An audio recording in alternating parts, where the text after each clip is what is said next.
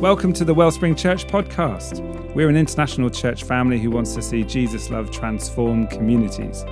This recording is a sermon from our Sunday service and will take you deeper into the Bible in a real and relevant way.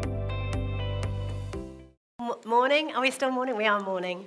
Morning. And hello at home or wherever you are watching and connecting, let me put my timer on. That's always helpful.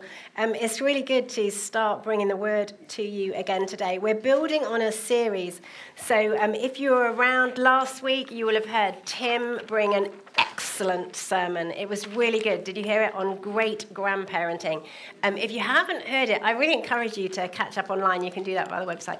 Um, it was an excellent sermon, and it is really um, challenging to consider how we can position ourselves to really champion the younger generations as they're coming up. Well, today we're looking at parenting.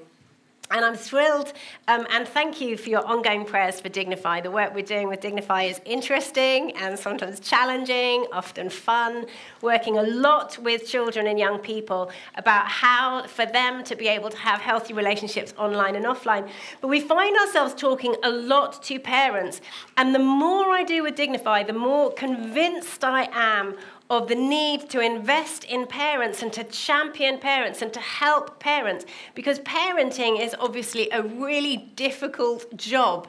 Um, there was this, this guy, he, um, what's his name? John Wilmot. He was the Earl of Rochester. He said, Before I got married, I had six theories about bringing up children. Now I have six children and no theories. And, it, you know, this is the general principle. It's very easy to have theories about parenting until you start parenting. Now, I know as we talk about parenting for different reasons, this can be difficult for some people. One, because of where your parents are at and the season and the situation they're in, or the, your life story with your parents. Just the word can just evoke lots of emotions that you don't really want to navigate through on a Sunday morning.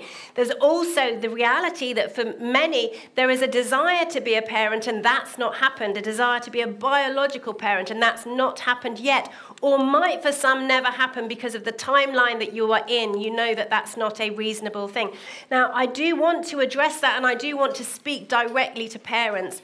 But also, we need to broaden this understanding because I do believe this word is for everybody here and at home. Why? Because there are many ways that we can become parents, whether that's biological or through fostering or through adopting. But there are also, because of the unique, amazing dynamic of the kingdom of God and the church family that we get to be part of, that there is a bigger narrative around parenting that we can position ourselves as parents in a spiritual sense. Whether this is somebody who is spiritually younger than us or biologically younger than us, we can spiritually parent. And we can champion younger people and position ourselves with the heart of a mother or father. And I believe this is very much on the Father in heaven's heart for us because He, as loves us as Father, He wants us to love others as parents, as mothers, as fathers. And so I do want this to be something that we don't switch off from and think, well, I'm not a parent. So I'll just rest and I'll hook back into this service later. One, you might become a parent in the natural, but I believe God is calling us into this space of spiritual parenthood. So there's something for everyone, okay? Maybe. okay, what we're going to do is we're going to look at a story that is not often used in terms of parenting. And um, I've got something to share from it. And, you know, let me just jump back into Dignify for a second. One of the things, you know, you saw on the strapline, we do talk a lot about porn. And one of the reasons I want parents to engage in these conversations is because the evidence we're getting from our statistics, and we've recently done a survey, 6,000 plus young people, potentially the largest survey of its kind um, in our country, and it is still growing, which is really exciting. But in this, we learned a couple of things. Um, so that one in four young people have seen porn, but the, the concern, and this is where parents get involved 92% of the young people who are viewing porn are doing so at home. 84% of them on their mobile phone.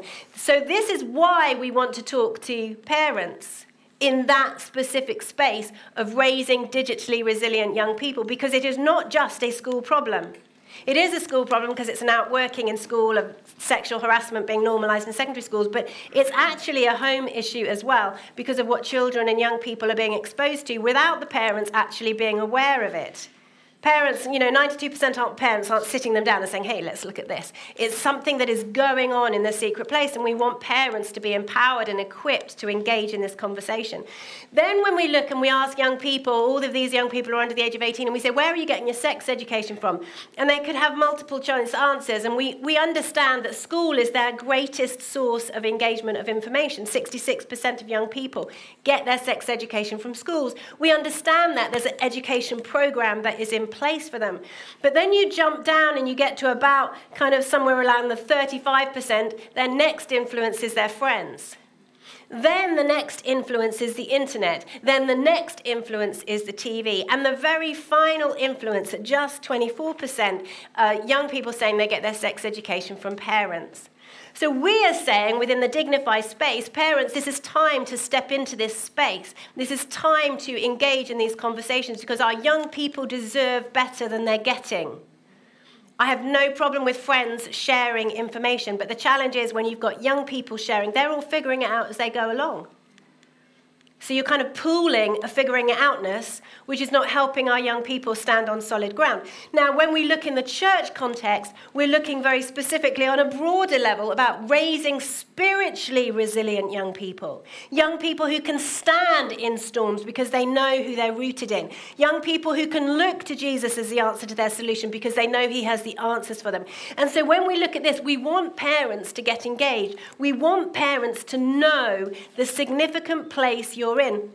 And I think, you know, the father has a very particular desire to see the parents raise themselves and be raised by him through his power and his grace to be who and do what he's called you and positioned you to do.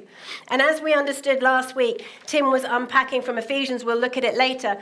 There is an honor that comes to parents that is, you know, we're meant to be honoring our parents. And I think the Lord has a particular heart because he is parents. So obviously, we go to the Bible, right, for our information and the best examples of how to parent, right? Surely in this book, we have got the manual as to how to parent. Would we all agree that in the Word of God, we've got all the answers, right? All the role models that we can copy, the best parents ever. We can flick through this, we can gain some wisdom.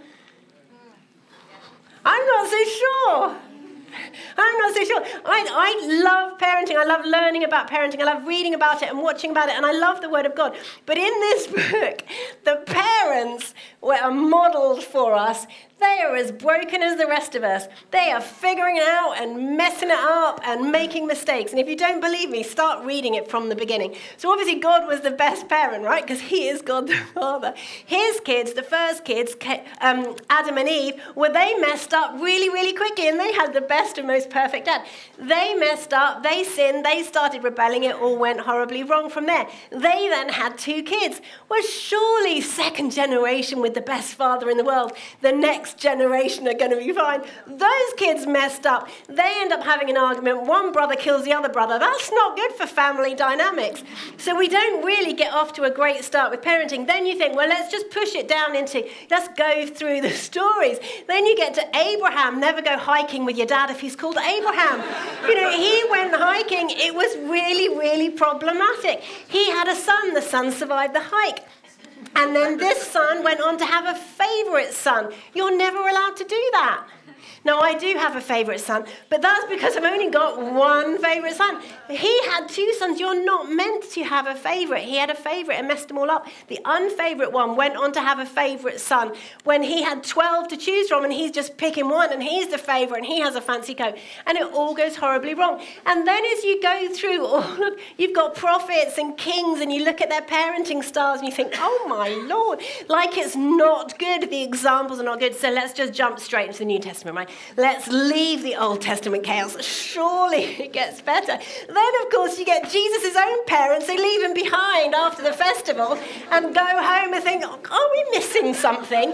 And instead of sitting on an aeroplane going, Kevin, they're suddenly walking down this road going, Jesus! And you know, they've left him behind. We all laughed. Tim and I have done that. We've left our children, not all of them, we have left our children in church and gone home.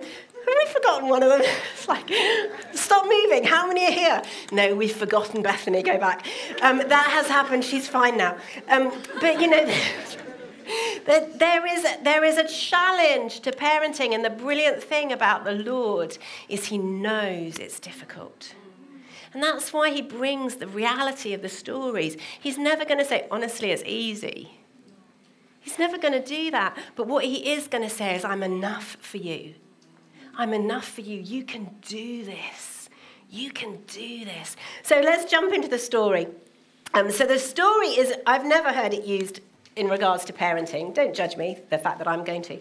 Never heard it talked about in terms of parenting, only heard it talked about in terms of faith. But I think in this story, you get some real glimpses that can help us as parents biological parents, foster parents, adoptive parents, spiritual parents that can help us. So if you turn with me to um, Mark's Gospel, chapter 5, there's a story. Now, let me just put it in a context. This is relatively early on in Jesus' ministry. And he's walking about and talking and teaching and healing, and miracles are beginning to flow. And in this story, it's a bit of a miracle sandwich, if you like. And that we're taking out the you, we're taking out the taste of it in the middle. So the bit of the sandwich in the middle is a healing of a woman who'd been bleeding for 12 years. And interestingly, as he heals her, you know, she reached out in power, and as he, as he heals her, Jesus turns to her, and the first time he's ever referred to somebody in this capacity says, Daughter and calls her daughter, which is a powerful thing and shows the context that parenting is important to the Lord. Because Jesus was never a biological dad, and yet he was there saying, Daughter. Daughter, you're seen, you're known, you're healed. A beautiful moment, but we're setting that aside. We're not even going there in this sermon. I'm not even going to mention it.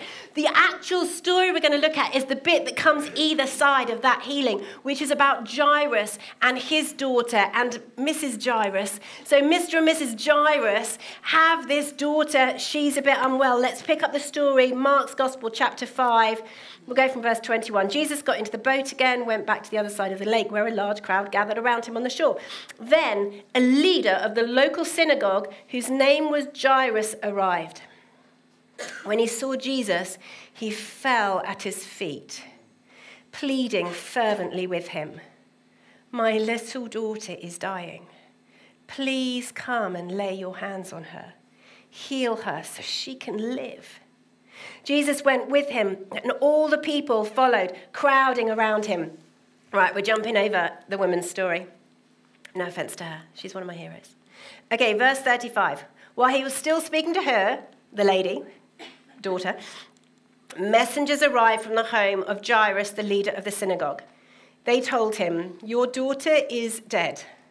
There's no use troubling the teacher now. But Jesus overheard them and said to Jairus, Don't be afraid, just have faith. Then Jesus stopped the crowd and wouldn't let anyone go with him except Peter, James, and John, the brother of James. When they came to the home of the synagogue leader, Jesus saw much commotion and weeping and wailing. He went inside and asked, Why all this commotion and weeping? The child isn't dead, she's only asleep. The crowd laughed at him. But he made them all leave, and he took the girl's father and mother where the girl was lying. Holding her hand, he said to her, Talitha koum, which means little girl, get up. And the girl, who was 12 years old, immediately stood up and walked around. They were overwhelmed and totally amazed. Jesus gave them strict orders not to tell anyone what had happened. And then he told them to go give her something to eat. Okay, three points from this story. I'm going to give you all the three points all in one go. And then we'll just unpack them a little bit. But three points, and I think these will help you. I think these will help you as parents, biological, otherwise, spiritual, otherwise. I think these will help you if you're going to become a parent. Log them away, note to self, put it as a reminder on your phone that will come up in your diary when you need it. Because I think this is key, and this will help us. The three points follow him, invite him in, and feed them.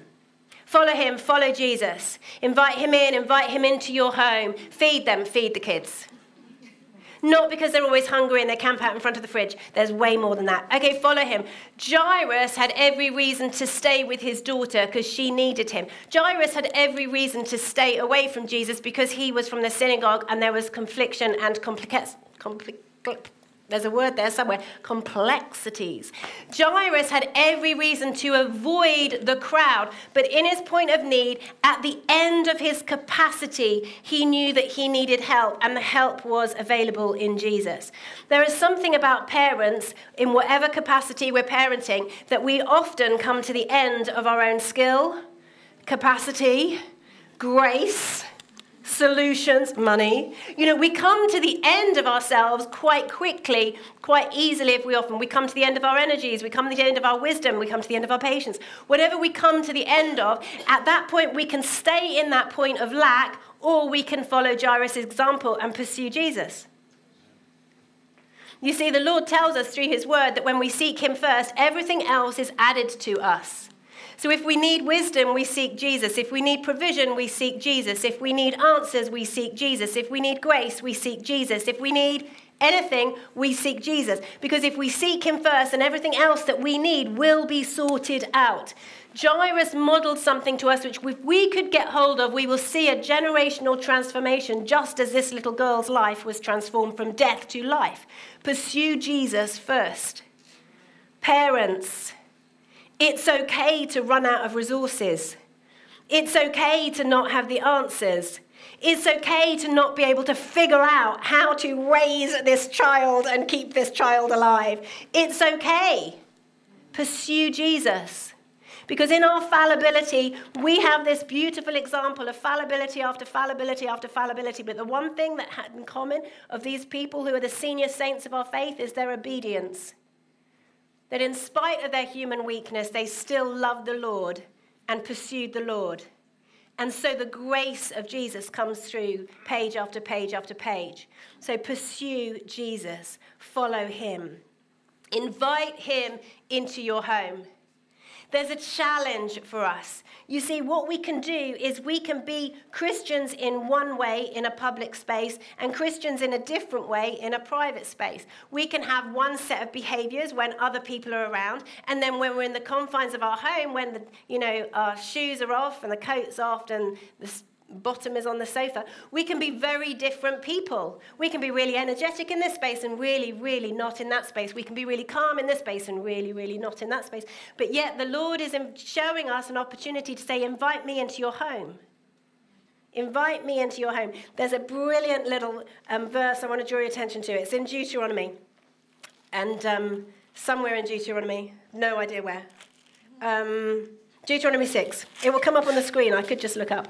Um, okay, Deuteronomy 6. Read this with me. Well, don't read out loud. That will confuse you. Listen, O Israel. The Lord is our God, the Lord alone. And you must love the Lord your God with all your heart, with all your soul, and all your strength. And you must commit yourselves wholeheartedly to these commands that I am giving you today. Repeat them again and again to your children Talk about them when you are at home and when you are on the road, when you are going to bed and when you are getting up. Tie them to your hands and wear them on your forehead as reminders. Write them on the doorposts of your house and on your gates. There is something so beautiful in this that reminds me of what Jairus was doing of inviting Jesus into his home, that the whole home was going to represent Jesus and everything was going to be a signpost to Jesus. And this instruction and this invitation to repeat to your children what they need to know. Now, I know sometimes as parents, we get bored of telling our children the same thing. If I have to tell you that again, it's like we understand that, but actually, there's a principle in place. Tell them the same thing if the same thing is good. So we know this from this study of how children develop. You've got the very early years. They're called the early years for a reason that come on early in the thing. They're foundational. At this point in the child's sort of ages, when they're under five and under 10, Everything is being laid down foundationally. Their security is being given to them. Their confidence is being given to them. Their sense of, I'm okay, this world might be crazy, but I'm okay, is being given to them. Then, when they tip into the adolescent stage and they suddenly become a bit like an alien, that's because their adolescent brain is not like they were when they were a child and it's not like they're going to be when they're an adult. But in their adolescence, they are being shaped for their adulthood. What is repeated and repeated and repeated in adolescence gets embedded so it is normalized for the adult's future self. Now, if you don't believe me, I say this often to parents if you don't believe me on that, you can probably remember your childhood phone number. The reason is because it was embedded, you couldn't look it up. You had to remember it. So it's probably embedded in there. Or your favorite tunes from your favorite, you know, music, you can probably, if we played it, you can probably remember what you were wearing, what you were sitting, where you were feeling about the time because it was so embedded because you played it again and again and again in your adolescence. So there's something about adolescence that actually, when we repeat and repeat and repeat, it gets embedded and normalized. So, Christian parents, let's embed spiritual truths. The world might be crazy, but God is good. Life might be difficult, but God is faithful. This might be scary, but God will come through for us. We might have a bit of lack, but God has enough for us.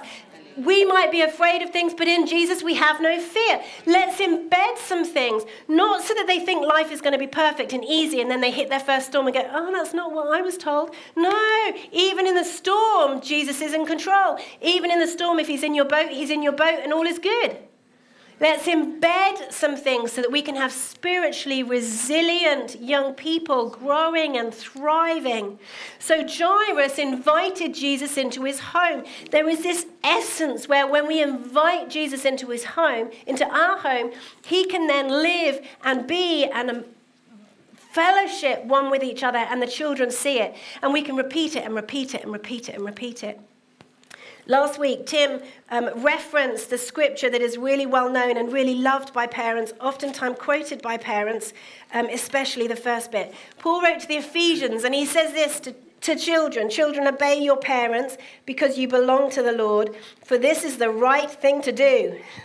Honor your father and mother. This is the first commandment with a promise. If you honor your father and mother, things will go well for you and you will have a long life on the earth. I can hear some parents saying that already. Honor me. If you want to live till you see your 10th birthday, you honor me. There is a sense that we as parents, we love this verse. Honor me. I carried you for nine months. Honor me. But the next verse is the important verse for us. So we have a duty, we all have parents whether we have had a good experience of that or not, our parents were used by the Lord to give us life. We can honor them for the life the Lord has allowed us to have because they carried us and allowed that. But the next bit is the bit for parents, and this is a little bit more uncomfortable, let's be honest. Because we like the honor me, please, honor me, please. But then it says this Paul says this Fathers, and I think we probably should put the mothers in there. You know, let's admit it was patriarchal. We can't have it always, ladies. But so fathers and mothers, do not provoke your children to anger by the way you treat them. Rather, bring them up with the discipline and instruction that comes from the Lord. That same verse Paul wrote to the Colossians, and there he said, not about just do not provoke them to anger, but do not provoke them because you will discourage them. Oh, it's hard when you feel discouraged, when you can't do anything right, when there are so many rules that you cannot do anything right in the home. You just, a child is discouraged. You know, if you don't want your child to break your rules in your home, well, have less rules. That's the first start, you know.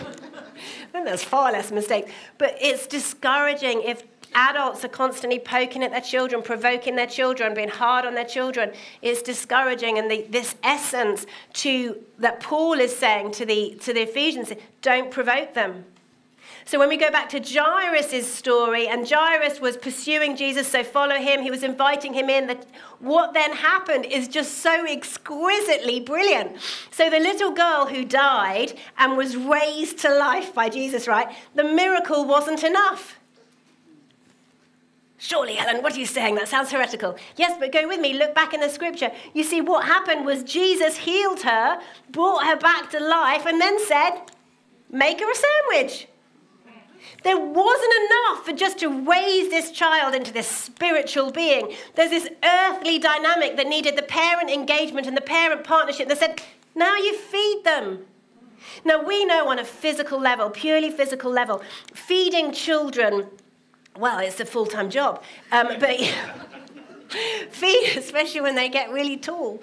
Um, but feeding children is, is a full time job. But you know, the more balanced a diet, the better and healthier a child is physically. We know this. I remember when, when one of my children was really little, a friend of theirs just ate sausages and beans. This was like, really, how long will that diet last for before, like, that, that can't be good? But, you know, thankfully, I think they grew out of it. But it wasn't one of my children. Um, just saying, because I don't like sausages. Um, but anyway, there's now people are going, really? She doesn't like sausages. um, but anyway, what we feed them, we want a balanced diet because then we raise them healthy. But spiritually, too, we need a balanced diet for our children. We need to be real with our children. They need to see us working out our faith. They need to see us grappling with the tough subjects. They need to see us not being biased and blinkered and culturally insensitive. They need to see us working through and learning. They need to hear us say, I'm really sorry, I got it wrong. Tim and I have had some magnificent parent fails um, over the years, um, some quite recently, where, you know, we thought we were doing good, and it's like, wow, we've just done that really badly. And we've had to go back to our kids and we've had to say, listen, about that we're really sorry. We did not think through what we were doing and, and how we were communicating. We were, we're really sorry. Children need this. They need to have this day to day engagement where we repeat after repeat after repeat so that they can understand and grow spiritually resilient. We need to feed our children and not avoid subjects. I was doing a teacher's training session, so a CPD session. I had 100 teachers there. And I asked them, do they think parents should be more involved in the conversations around sex ed? I laugh now because it was fun at the time. Um, anyway, I asked this question, and 98% of them said, yes, we agree. Parents or teachers should be more involved in this. And then two teachers, literally two teachers out of the whole of the 100 of them, said, uh, we don't agree. I was like, would you be brave enough to unpack? Why do you not think that parents should be involved in this? It's like, because we've met some of the parents. they are so blinkered. They are so culturally entrenched. They're not listening. They're not engaging. They're not open to dialogue. They're just stuck. And it's like, oh, wow. Parents, we need to be learning. And we, yes, hold our values, but the only one that we need to hold to and not let go is Jesus. And He's love, and He's grace, and He's kindness, and He's forgiveness. So we need to follow Him. We need to invite Him in, and we need to feed our kids a balanced, healthy diet so that they can thrive. There's a generation who arguably are dying. There's a generation of children trying to get their head around the challenge to navigate their generational timeline. I tell you, it was easier in my day when I was a kid. And I could leave school, and I left school, and I left school at, at school.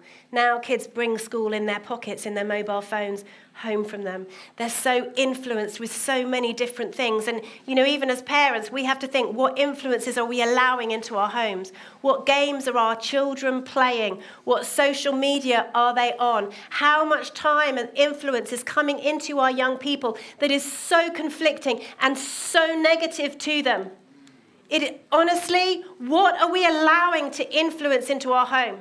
Because Jesus wants to be invited in. He wants to be the thing that they see all around the house, not just sort of like cheesy posters, but, you know, in the sense of, you know, the love of Jesus filling every space so that wherever they look, they're reminded they're loved and God is good. It's hard. It's hard. So look, we need to, um, we need to land this.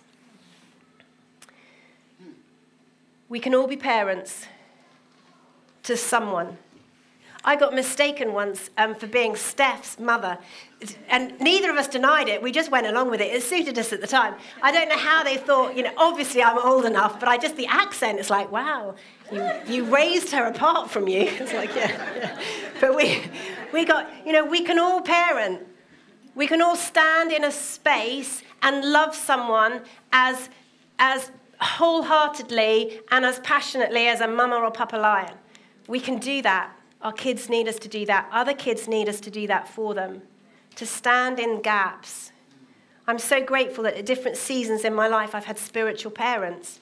They haven't lasted as long as my own human parents who have been there all the time, God bless them. But they've been there in a season, and you might be called in a season to be a parent to someone. Might be a short season, a medium season, a long season, who knows? You might be blessed enough to be a parent. I know sometimes it doesn't feel like a blessing. I know that. I know that the very answers to your prayers can sometimes be the cause of another prayer. I, I get it. But yet, this is where we're at, and this is the Lord's purpose to be family. To be family. So we're going to pray. I wonder if the band can come up and begin to make a beautiful sound. I do love having you playing, Una. You make me happy when you play. Nothing against any other keyboardist now. Just, just it makes me happy to see you doing that. We're going to pray. We're going to pray several ways. Firstly, I want us to be honest for those people who would love to have been a biological parent but are not yet or maybe never will. Because I believe today, today, the Lord wants to expand your vision. I know what it's like to walk around town and think everybody is pregnant, even the men, and it's unfair that you're not. I know that feeling. I've been there, I've walked in that. But yet, the Lord wants to expand your vision beyond biological limitations, beyond timelines, beyond that, for you to see a bigger kingdom narrative, a bigger kingdom picture. So I want to pray for you first. I don't want to embarrass anyone. You're not going to be standing to your feet, but I want to pray for you. So close your eyes wherever you are. Holy Spirit, you are here. And you know what it is like for women and men who wanted to parent who have not yet had that, and how much it hurts to have deferred yearning. And Lord, I pray that you would minister right now to those people, or just maybe that person who today feels that pain that they still are not in a season or a situation in which they can parent, whether that be relational or medical, they're not in that space. Lord, I pray that you would broaden their vision. Broaden their vision to give them a bigger picture. And Lord, in your grace and mercy, if it is possible, that you give them the desires of their heart. We ask you to meet them in that space. Lord, I also want to be mindful of those people who are right now parenting, who are actively parenting children in the home. I wonder if this is you, if you'd be willing to stand up.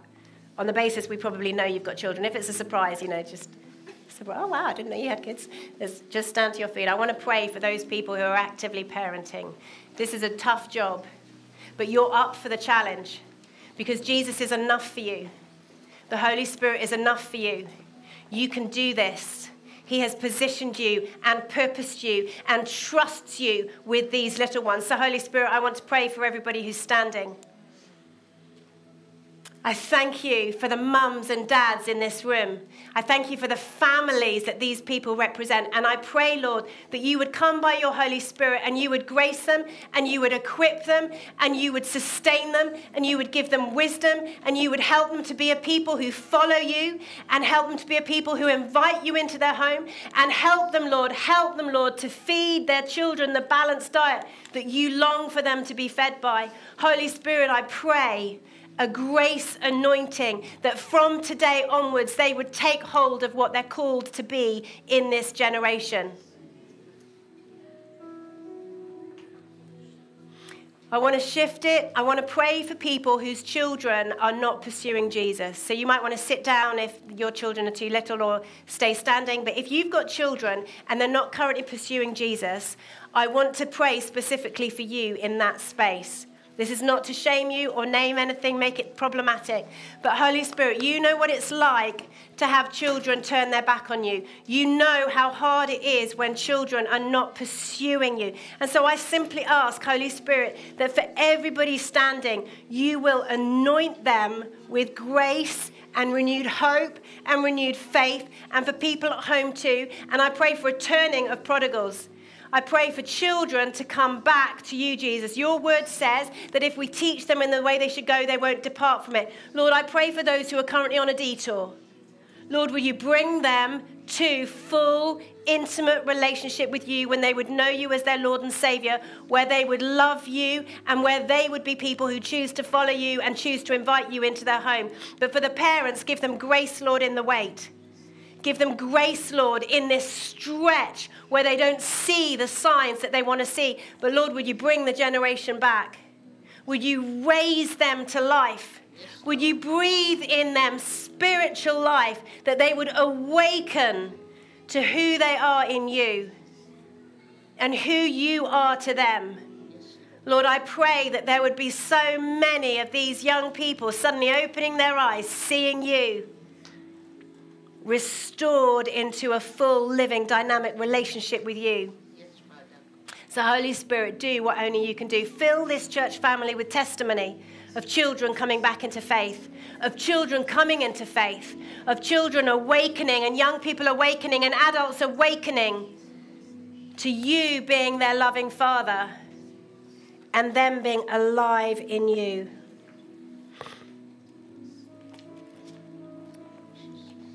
We're going to sing now. So, why don't you all stand with me as I just pray to draw this into close? Lord, I want to thank you that you love us as our Father. And because you love us as our Father, we can love others as parents, whether they're our children biologically or otherwise, whether this is in the spiritual realm or otherwise, Lord, we can love others because you love us. So I pray that you would help us fall in love with you, that we would be a people who follow you, that we would be a people who invite you into our homes and our lives, into our comings and our goings, into our cars, into our workplaces, into our very existence, that we would be a people who follow you first and foremost and who invite you into our home, and that we would faithfully, faithfully, consistently keep feeding those around us with all that you give us to share. In Jesus' name, amen. Welcome to the Wellspring Church podcast. We're an international church family who wants to see Jesus' love transform communities. This recording is a sermon from our Sunday service and will take you deeper into the Bible in a real and relevant way.